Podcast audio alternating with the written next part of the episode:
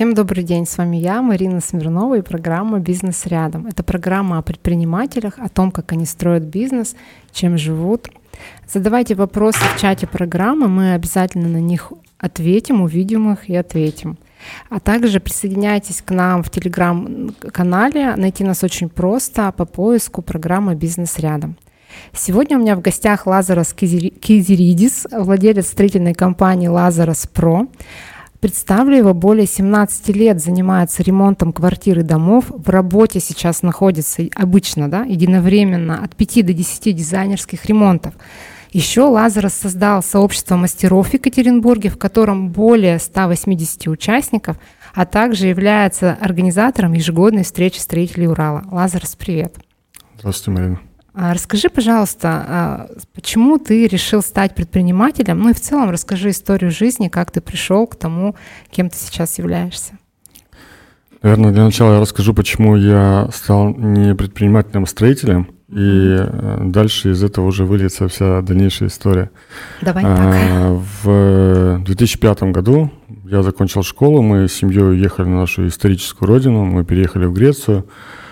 И там я пошел работать подсобником к своим родственникам. Мы, ну, я там подавал саморезы, шуруповерты. У меня четвероюродный брат был, ну, есть мастер по гипсокартонным конструкциям, и я влился в их бригаду, компанию, можно сказать. Это сколько тебе лет было? семнадцать, семнадцать, восемнадцать, то есть, ну, это только-только вот школу закончил, мы, я досрочно сдал там за месяц экзамены, я даже не отгулял на выпускном и улетел в Грецию. А ты сам хотел или тебя родители направили на работу? На работу? Ну вот, а да, помогайте, помогайте, да. Это необходимость, это необходимость, то есть там как бы даже не, не обсуждалось, хочешь, uh-huh. не хочешь. Я сам это выбрал, конечно, я сам уже искал работу, и отец мне помог в плане того, что он пристроил меня к, к нашим родственникам. Вот, до этого я всегда в детстве тоже отцу помогал, мне отец занимал руководящую должность, но... Он очень любил работать дома. Там мы балкон делали, еще что-то. Даже там в аптеке отца мы там линолеум меняли там по ночам. Это еще там девяностые годы. Вот. И в Греции я прожил семь лет. семь лет я занимался монтажом гипсокартона. Потом я приехал, добился там довольно хороших успехов именно в производительности, в качестве работ. То есть я, ну, был на хорошем счету, так скажем.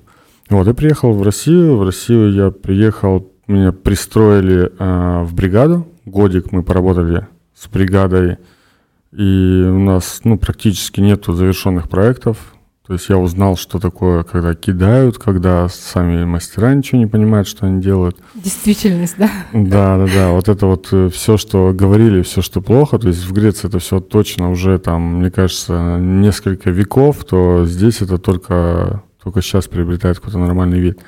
Вот, тогда все это было сложно. двенадцатый год, э, поработали там, что-то не, не доплатили. Ну, я был как мастер в бригаде, причем я изначально пришел и сказал, что я ничего не умею, потому что я умел хорошо только монтировать гипсокартон, и больше ничего, я не умел даже клеить обои. У меня очень узкая специализация, в которой я очень хорошо разбирался. Вот, а здесь пришлось уже стать универсалом. Я вообще не понимал, как, за что, зачем это все. Когда приходил еще до этого устраиваться на работу, просто на собеседование, говорил, что я гипсокартонщик. Мне говорят, кто, плотник? Я говорю, нет, я гипсокартон монтирую. Так гипсокартон монтирует тот, кто двери ставит. Я говорю, блин, ну двери я ставить не умею. Вот, и дальше в двенадцатом, получается, годик я с ними побыл. Потом я понял, что это, ну, как-то что-то не то. Я устроился прорабом в большую компанию. Мы занимались там ремонтом, отделкой банков различных. Ну и там меня вообще хватило на два месяца, потом еще месяц меня попросили задержаться, и все. Я потом ушел уже делать непосредственно своим знакомым, можно сказать, ремонт. То есть свободное плавание, да? Да.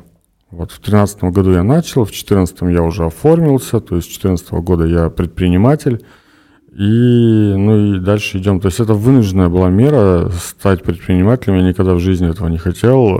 Ну, в плане в детстве, да, у меня не было такой мечты. У меня отец не предприниматель, вообще не предприниматель. По своей сути он как руководитель, он директор, но не предприниматель. Вот, поэтому... как-то так вот я, меня сюда завернуло.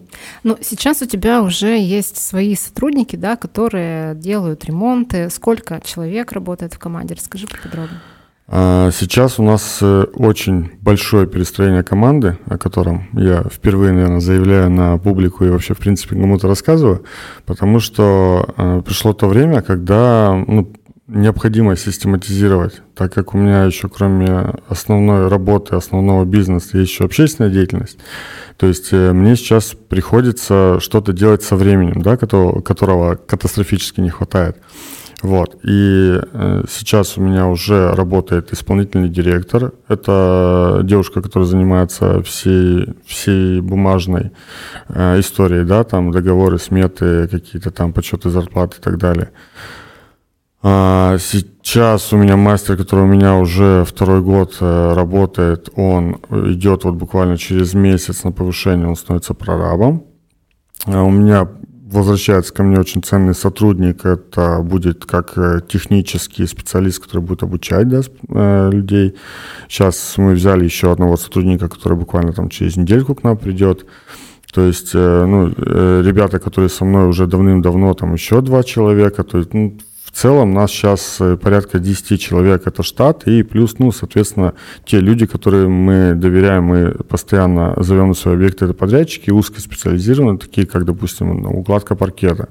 То есть там с человеком я работаю уже там четвертый год, все хорошо, там электромонтаж тоже, у меня есть подрядчик, который занимается этим всем. Сейчас по факту у нас, ну, грубо говоря, десять, а на объектах трудится тридцать человек. Ну, круто. Ты сказал, что у тебя есть опыт работы в найме и, получается, опыт своего дела. Но все-таки ты за найм, против... Вот что ближе тебе, да, в найме или все-таки самому все организовывать и делать? Почему-то эта тема для меня очень такая больная и острая. Мне, меня она аж меня потрясывает, мне кажется, от этой темы. Найм или не найм. Я вообще считаю, что это не совсем правильная постановка вопроса, потому что сама формулировка «найм» или «свое дело», оно изначально наталкивает людей, особенно молодых ребят, которые вообще не понимают, о чем речь, что типа «найм» — это плохо, а «свое дело» — это хорошо. Я считаю, что это наоборот. То есть, ну, не наоборот, может, но, по крайней мере, никакого, никакой разницы нету. Что, работая в найме, ты можешь себя проявить, что ты можешь себя проявить как предприниматель, там, как бизнесмен, это... Оно одно и то же. В любом случае не будет такого, что вы работаете сами на себя, сами для себя, и никому вы не подчиняетесь, и типа никого вы не слушаете. Нет, вы всегда подчиняетесь своим заказчикам. В любом случае, это ваши клиенты, хоть у вас магазин, там вы продаете, у вас есть там покупатели, да, хоть это услуги так, такие, как у меня, то есть я всегда в контакте с заказчиками, и всегда это подчинение, что ты будешь подчиняться своему руководителю, что ты будешь подчиняться своему заказчику, а, намного больше плюсов в подчинении руководителю одному человеку, который, которого... Человек, ну, сотрудник, да, знает уже, он знает требования, у него есть определенные задачи, а, и э, там, работая в компании год, два, три, пять, ты уже можешь как-то даже предугадать, что будет дальше. А путь предпринимателя, он довольно сложнее, ну, намного сложнее, потому что здесь ты всегда не знаешь, что будет впереди. То есть ты живешь вообще в целом в неизвестности. Да, возможно, в каких-то сферах заработок предпринимателя выше, но он не пропорционален все равно рискам. В найме работать на сегодняшний день комфортней, а в связи с, с какими-то вот этими постоянными кризисами и так далее, то есть это а, такое более стабильность, да, какая-то, в, работая в найме. Поэтому здесь я, конечно, выбрал этот путь предпринимателя, но я считаю, что начинать в любом случае надо с того, что идти в компанию, с, э, пробовать, работать, стремиться, добиваться там результатов. Если в найме не можешь добиться результатов, то как предприниматель тоже не добьешься. Ну, классно, то есть классная позиция. Как внешние обстоятельства влияют на твой бизнес сейчас? Ну, раз уж мы тут начали про жизненные, думать, внешние обстоятельства, как, что, как повлияла ситуация с ограничениями по России? Может быть, там товары подорожали? Расскажи, пожалуйста. Ну, в феврале, да, в конце февраля когда это все случилось, я еще был в отпуске, все, за всем этим наблюдал, у нас, конечно, все подскочило. То есть февраль, ну, конец февраля, март, это был месяц, в котором мы, по сути, не работали, а занимались тем, что мы скупали все. Все, что можно было купить, покупали. Там, по старым ценам, по старым связям. Слава богу, когда ну, лю- людей э, знаешь, да, со своими поставщиками, партнерами дружишь, то ну, звонили прямо, говорили, что вот эти материалы, завтра их не будет, надо брать сегодня. Ты последний, кому то я звоню. Вы брали под запас или под конкретные какие-то заказы? Мы брали наперед. То есть у меня uh-huh. проекты довольно долгие. То есть минимальный uh-huh. срок реализации квартиры uh-huh. в нашем случае это год. Соответственно, то, что нужно было покупать там, через четыре месяца, мы быстро покупали тогда, когда мы это могли купить. Uh-huh. Вот. И где-то даже не совсем хорошо, что мы купили. Ну, есть один, один такой момент, где, возможно, сейчас бы мы купили дешевле, ну, может, не дешевле, но, по крайней мере, за те же деньги, то есть переживать особо там не стоило. Но в целом остальные э, покупки там на пару миллионов за тот месяц там все это с- скупили, э, оно как бы позволило нам дальше работать. Потому что кто-то, конечно, вставал из-за того, что какие-то материалы там вылетали, какие-то чего-то не было, да, вот. У нас сейчас все хорошо, то есть в нашей сфере все строительные материалы существуют. Да, что-то заменилось, что-то, что-то даже ушло, но это вообще небольшой процент. Как правило, это какая-то дорогая химия европейская, которая не всегда вообще нужна.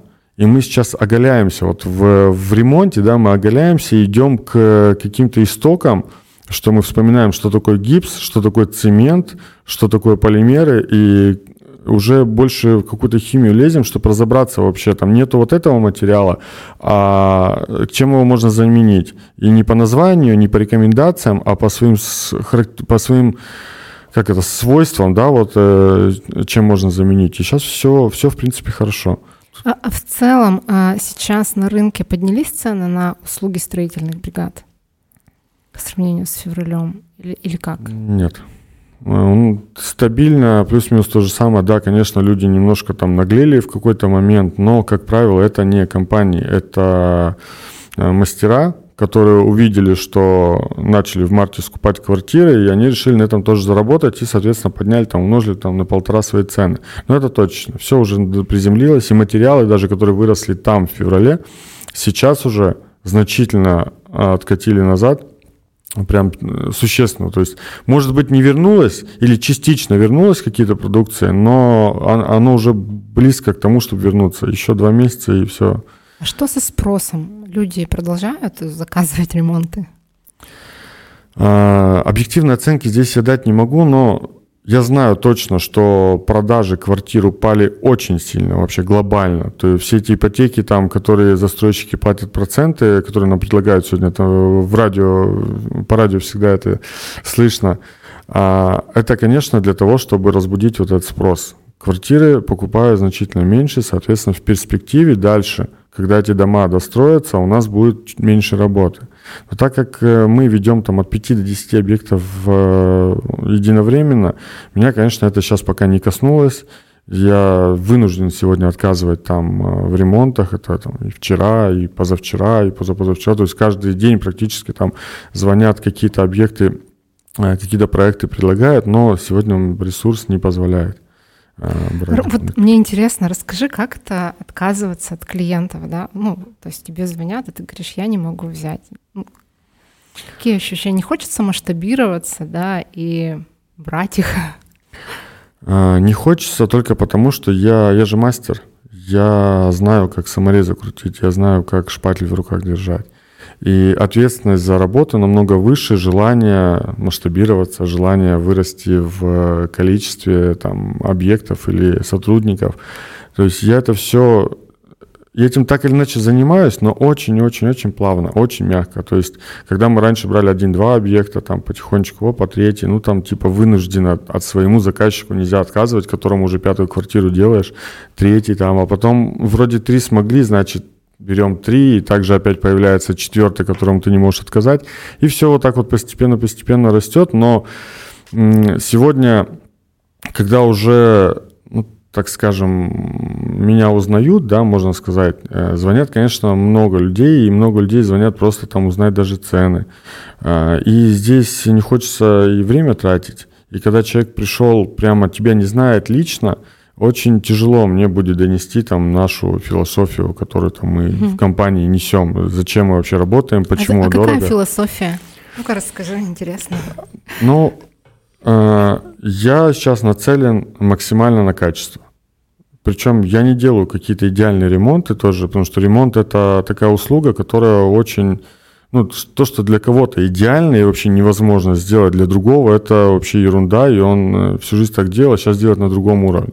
То есть, но для меня на сегодняшний день то, что мы делаем, это качественный продукт с погружением. То есть на сегодняшний день я лично знаю, где какие саморезы закручены, даже которые там не я сам крутил, да, где там как зашпаклевано, как плитка лежит, какой слой, как проведена вентиляция. Вот, вот это вот, ну, я считаю, что мое преимущество, потому что я не просто нанял бригаду, заработал там сколько-то на том, что передал объект, у меня нет таких. То есть все рекомендации, даже когда мне звонят и говорят, ну, пожалуйста, порекомендуй кого-нибудь, у тебя там двести человек, я говорю, что я эти рекомендации даю просто, вот это хорошие парни, я с ними не работал, сами звонят, я не ответственность не несу, угу. ничего не зарабатываю с этого, мне вообще вот просто вот, это ребята, к которым вы можете обратиться, и просто как с улицы э, у вас есть только контакт, больше ничего. Ну, условно, моя рекомендация, да, как, ну, не как специалистов больше. На это я тоже попадался уже несколько раз, когда ты там чей-то телефон скидываешь, а потом тебе звонят и говорят, что что-то там кого-то не устраивает, и непонятно что, и в этом разбираться даже особо не хочется, потому что, ну, вроде я же здесь не при делах, я просто поделился контактом, mm-hmm. причем тремя, то есть не то, что я сказал, вам идите к, к определенному человеку, а просто скинул несколько контактов, mm-hmm. выбирайте, и это уже ваш выбор. Скажи, вот сколько к тебе нужно записываться, чтобы попасть, ну, на ремонт, да, вашу компанию? За год или за сколько? Ну, сейчас это примерно полгода, это ну, даже четыре-шесть месяцев, когда человек решил, что, ну, купил квартиру, э, определился с дизайнером, и дизайн, э, дизайнер начинает работать с проектом. Работа с проектом – это три-четыре месяца, это, ну, три, наверное, это минимум прямо. Потом идет там комплектация, потом идут все вот эти вопросы, что где как, а есть смеситель или нету. То есть в любом случае от э, задумки, от того, как человек получил квартиру от застройщика до начала ремонта, ну, как правило, это шесть месяцев, как бы очень редко четыре. Вот, поэтому в этот срок примерно и есть. Раньше тоже я за год, вот сейчас, допустим, мы не берем э, заказы, просто потому что, ну, это где-то там, ну, прям далеко. То, что мы, скорее всего, сможем взять. Я не могу это предугадать. У нас еще вот, кроме, кроме работы, вот это общественная деятельность, которая тоже, она требует времени, и, соответственно, при, приходится здесь жертвовать. Mm-hmm. Где-то я не возьму объект, но займусь тем, что мне нравится. Поэтому сейчас вообще запись, как таковой, ее нету. Mm-hmm. Что с этим делать? Работаем. Угу. Работаем, мы в любом случае эту задачу будем решать, и мы сейчас это все систематизируем, мы пытаемся работать над производительностью, чтобы объекты делать не год-полтора, а хотя бы месяцев десять вместо там двенадцати, это уже будет на двадцать процентов больше я смогу охватить объектов. А, ты сказал, что вы, ну, с дизай... про дизайнеров, да, речь зашла, у меня тоже приходили дизайнеры. Мне всегда интересно, как вы выстраиваете, ну, то есть вообще, любишь ли ты работать с дизайнерами, а, насколько это облегчает твою работу, либо лучше вообще без них все делать? Твое мнение? Обожаю работать с дизайнерами. Вообще у нас э, сейчас направление вот, э, сообщества, о котором я дальше расскажу, э, развитие, это взаимодействие с дизайнерами. И я изначально это ставил в приоритет даже с э, как, задачей, да, своей компании, что нам нужно взаимодействие с дизайнерами, и оно как-то вот так вот получилось. Мы никогда с ними не ссорились в плане каких-то громких конфликтов, да, что там дизайнеры все такие-такие-то, они там что-то не то рисуют. Да, я бывает, что недоволен там чем-то, и мной также недоволен. Это рабочая дизайн. ситуация. Да, это рабочая ситуация. А, вот, но любой сегодня строитель должен понимать, что первоначально именно человек, который занимается отделкой квартир, дизайнерских вот ремонтов, он должен понимать, что его заказчик – это не клиент, это дизайнер. Это так, ну, наверное, процентов семьдесят-восемьдесят из э, общей массы э, будут рекомендовать и приходить дизайнеры. Потому что первый, кто контактирует с заказчиком, это все равно дизайнер. И власть у них изначально.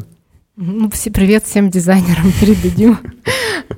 У меня такой еще вопрос, конечно же, про маркетинг спрошу, раз я маркетолог. Как у вас а, с маркетингом дела? То есть какие инструменты сейчас на вашем, вашей нише работают, кроме сарафанного радио, потому что, я так понимаю, это самый такой крутой инструмент для вас.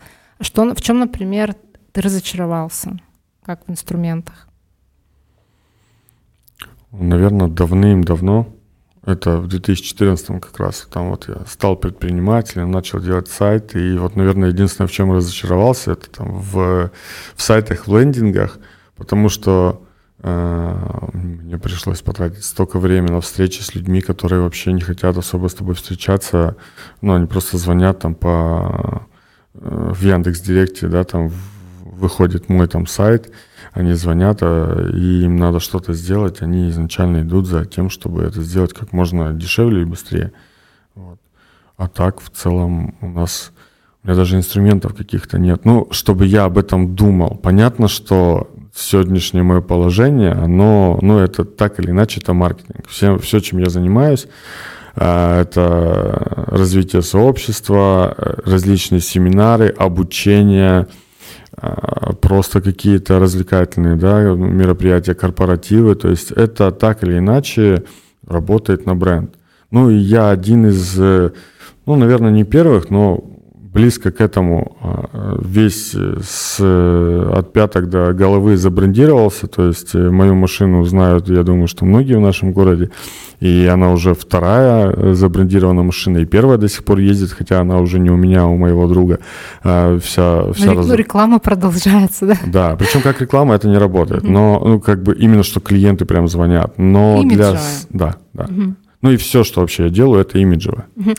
Скажи про соцсети. Твое мнение по соцсетям. Работают они у вас? Ну, просто как поддержка имиджа или, может быть, на, на лиды направлено или нет? Сейчас я хотел бы, наверное, у вас спросить, работают они или нет, но я думаю, после эфира обсудим, потому что сейчас я минимум внимания сюда уделяю, но а, мое имя стало известно благодаря тому, что сейчас запрещено. А, а, там, именно там мы, как бы, мы начали общаться вообще с коллегами даже, с дизайнерами начали взаимодействовать, то есть и по сей день это существует.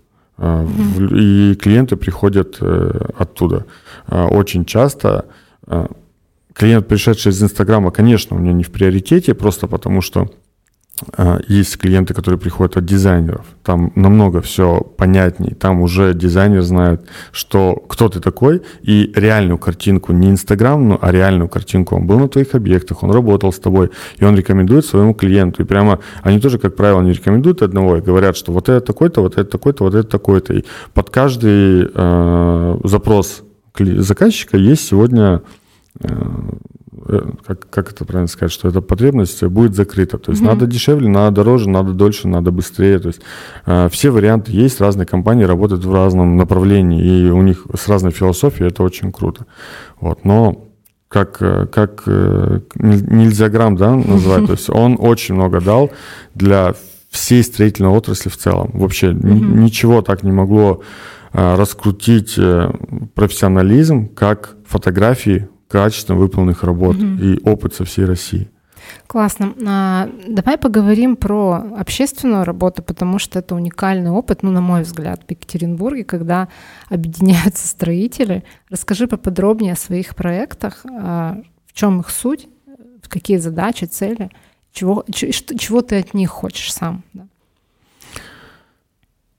Я являюсь основателем сообщества «Мастера Екатеринбурга», и это сообщество, это коллектив людей, которые сегодня уже довольно громко мы звучим на сценах там и наши мероприятия, но по факту мы несколько лет назад, посещая различные мероприятия, обучающие у производителей, у поставщиков, мы общались с коллегами, просто знакомились, что вот, что... ты чем занимаешься, я чем занимаюсь, там, и рассказываю. И сложился какой-то костяк человек, наверное, там десять-двадцать примерно, которые постоянно посещали эти мероприятия. Нам это было необходимо, мы хотели общаться, и ходили, ходили, ходили там про разные темы, не всегда даже нам интересные темы, но мы приходили, потому что знали, что там будут вот те, с кем интересно общаться, на... или даже можно просто спросить какой-то вопрос, там, как, как саморез правильно закрутить. Сейчас у нас сто восемьдесят, да, участников? Ну, более ста восьмидесяти угу. человек, да, и мы создали, то есть даже ко мне ребята подошли и сказали, что, слушай, ну как бы ты помогаешь это все организовывать, там помогаешь производителям это все организовать, в любом случае ты нас приглашаешь, сделать чат. И тогда я сделал чат. Это был чат там в WhatsApp, который, ну, сколько, несколько, там, года три, наверное, существовал. А сейчас мы уже переехали в Telegram. Но вот это общение, как бы онлайн с офлайном, который мы постоянно встречаемся, это постоянные обучения, корпоративы, оно дает вот такой вот результат, когда мы проводим какие-то уже технические, да, прямо семинары, что какие-то глубокие и в то же время корпоративы. Угу. То есть повысить мастерство и пообщаться. И пообщаться. Мы закрываем угу. вообще, в, можно сказать, что все вот эти вопросы, что у некоторых людей там нету какого-то круга общения, там друзей, может быть, нету близких, и они находят здесь там друзей, девушек, и еще что-то. Ну, то есть это прямо жизнь. Клуб, это... да? Клуб такой получается, да? Ну, называть можно хоть как. Мы назвали это сообщество, сообщество, союз, клуб, объединение, как бы значение плюс-минус одно и то же. А получается, у вас такая самая глобальная встреча – это встреча строителей Урала. Она раз в год, да, проходит? Да, это для нас знаковая встреча. Это день рождения сообщества именно с точки зрения... заявление, что мы сообщество. То есть до этого мы были, но это был просто чат и просто общение. А вот полтора года назад, чуть меньше, мы заявили о том, что это сообщество, о том, что у нас уже есть цели, есть путь пройденный, есть намеченный, и мы идем дальше. А как вступить в ваше, в ваше это сообщество? У вас какой-то отборочный туры там есть или просто всех желающих принимаете? На сегодняшний день у нас есть вот общий чат, в котором более ста восьмидесяти человек. Туда можно вступить, просто написав мне или позвонив. И желательно, чтобы это была рекомендация от кого-то. То есть у меня в телефоне очень-очень много контактов, и там написано, что там Иван от Василия Плиточника. Там вот, вот примерно так все. Очень важна, я переживаю очень за ответственность. То есть я не хочу, чтобы было как- как-то, что кто-то залетел, там что-то там натворил, и ему ну, безразлично. То есть очень хорошо, когда кто-то берет ответственность за этого человека и рекомендует, что вот вступи туда-то. И, соответственно, можно потом эту цепочку отследить, кто, где и как. А так нет никакого отбора пока. Но сейчас тоже мы в связи с тем, что развитие идет прямо очень большими такими темпами, да, мы будем вынуждены в ближайшее время заняться тоже систематизацией здесь. Уже, скорее всего, это будет какой-то отбор. Но изначально все равно обучение, все это строится вокруг обучения, чтобы мы знали, как это сделать, да, что-либо, да, в стройке. От саморезов до управления, там, до там, найма сотрудников. Мы сначала должны обучить, а потом уже требовать, чтобы это было вот как-то ну, в, хорошо выполнено, да, условно качественно, потому что качество такое понятие довольно сложное. И это наша дальнейшая задача структуризации внутри. Но вы же не только встречами, да, занимаетесь, да, такими обучающими и так далее. У вас еще и благотворительный проект есть. Он в рамках этого вот этого проекта или это отдельный был, когда вы помогали нуждающимся ремонтировать квартиру? Ну, у нас есть один вот проект пока, это два, два с половиной да, года назад был, или полтора, нет, пол... Ну, ладно. Да. Полтора. полтора. Это было полтора года, это было перед первой встречей строителей Урала как раз. А, громкие, то есть мы постоянно что-то делаем по мелочи, о чем даже особо там не заявляем, там кто-то деньги скидывает, кто-то помогает что-то, там месяц назад съездили бабушки с дедушкой, фартук положили, там парни шкафчики прикрутили, то есть ребята, я лично там не участвовал, но ребята у нас поехали, сделали все, там, пять человек, день работы выходной и сделали приятно людям, сами от этого получили удовольствие, такой заряд. Вот. А то, что было полтора года назад, это был масштабный проект. Это квартира, двухкомнатная квартира с полным вообще демонтажом, с полным выносом. Мы оголили квартиру вообще до... Остались только плиты перекрытия и наружные стены. Ничего, даже перегородки ни одной не осталось. Вся инженерка, полностью электрика, сантехника, стяжки, перегородки, звукоизоляция, потолки. В общем, все-все-все мы там сделали прям так, как мы хотели бы видеть это у себя дома. А кому, а кому вы делали? А, малоимущая семья, многодетная. Тогда, это было, тогда у них было трое детей, а когда они заехали... Уже четыре. Уже четыре. Ну, она, по-моему, еще не родила, но вот это было как раз вот mm-hmm. в тот момент, когда она пришла с большим пузом, да, перед Новым годом мы вот сдали эту квартиру. Это, конечно, нам счастье было у них тоже. Ну, реально сделали круто. А лично ты от этого что получаешь? Какую-то энергию, да, или там удовольствие, что вот оказал помощь, или... Карму нарабатываешь? Почему а, ты делаешь? Наверное, вот что-то, что-то такое. То есть это однозначная энергия.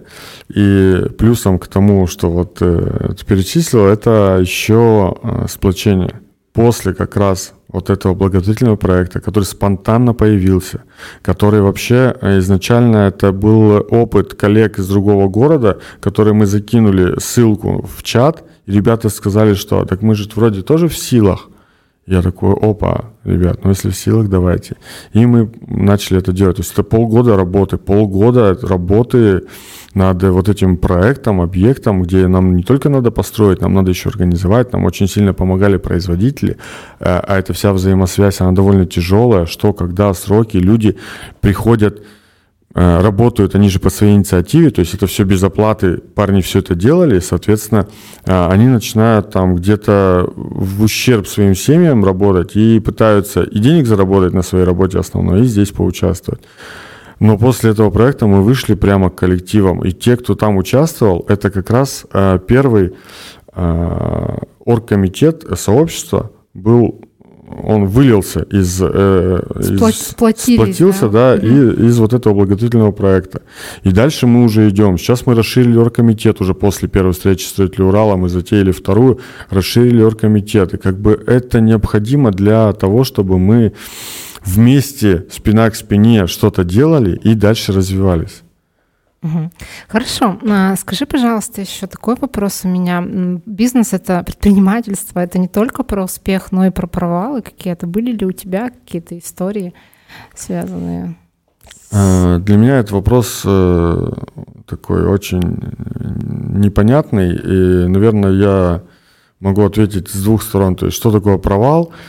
Да, по-твоему. Если это просто ошибка, то они у меня, можно сказать, что ежедневные. Мы постоянно что-то исправляем в своей работе, то есть мы постоянно ошибаемся, где-то там что-то не то сделали, и, и стараемся все это еще исправить в процессе, когда это не уже там кто-то тебе говорит, там заказчик или там дизайнер, а когда это сам мы увидели и поправляем. Конечно, бывают всякие ситуации, но вот ошибки, они ежедневные, они постоянные. Но провалом я это не считаю. То есть это то, что нам необходимо, по-другому никак не будет. И вообще вышел я в дизайнерский ремонт благодаря тому, что как раз я совершил довольно много ошибок до этого, которые мне стоили очень дорого.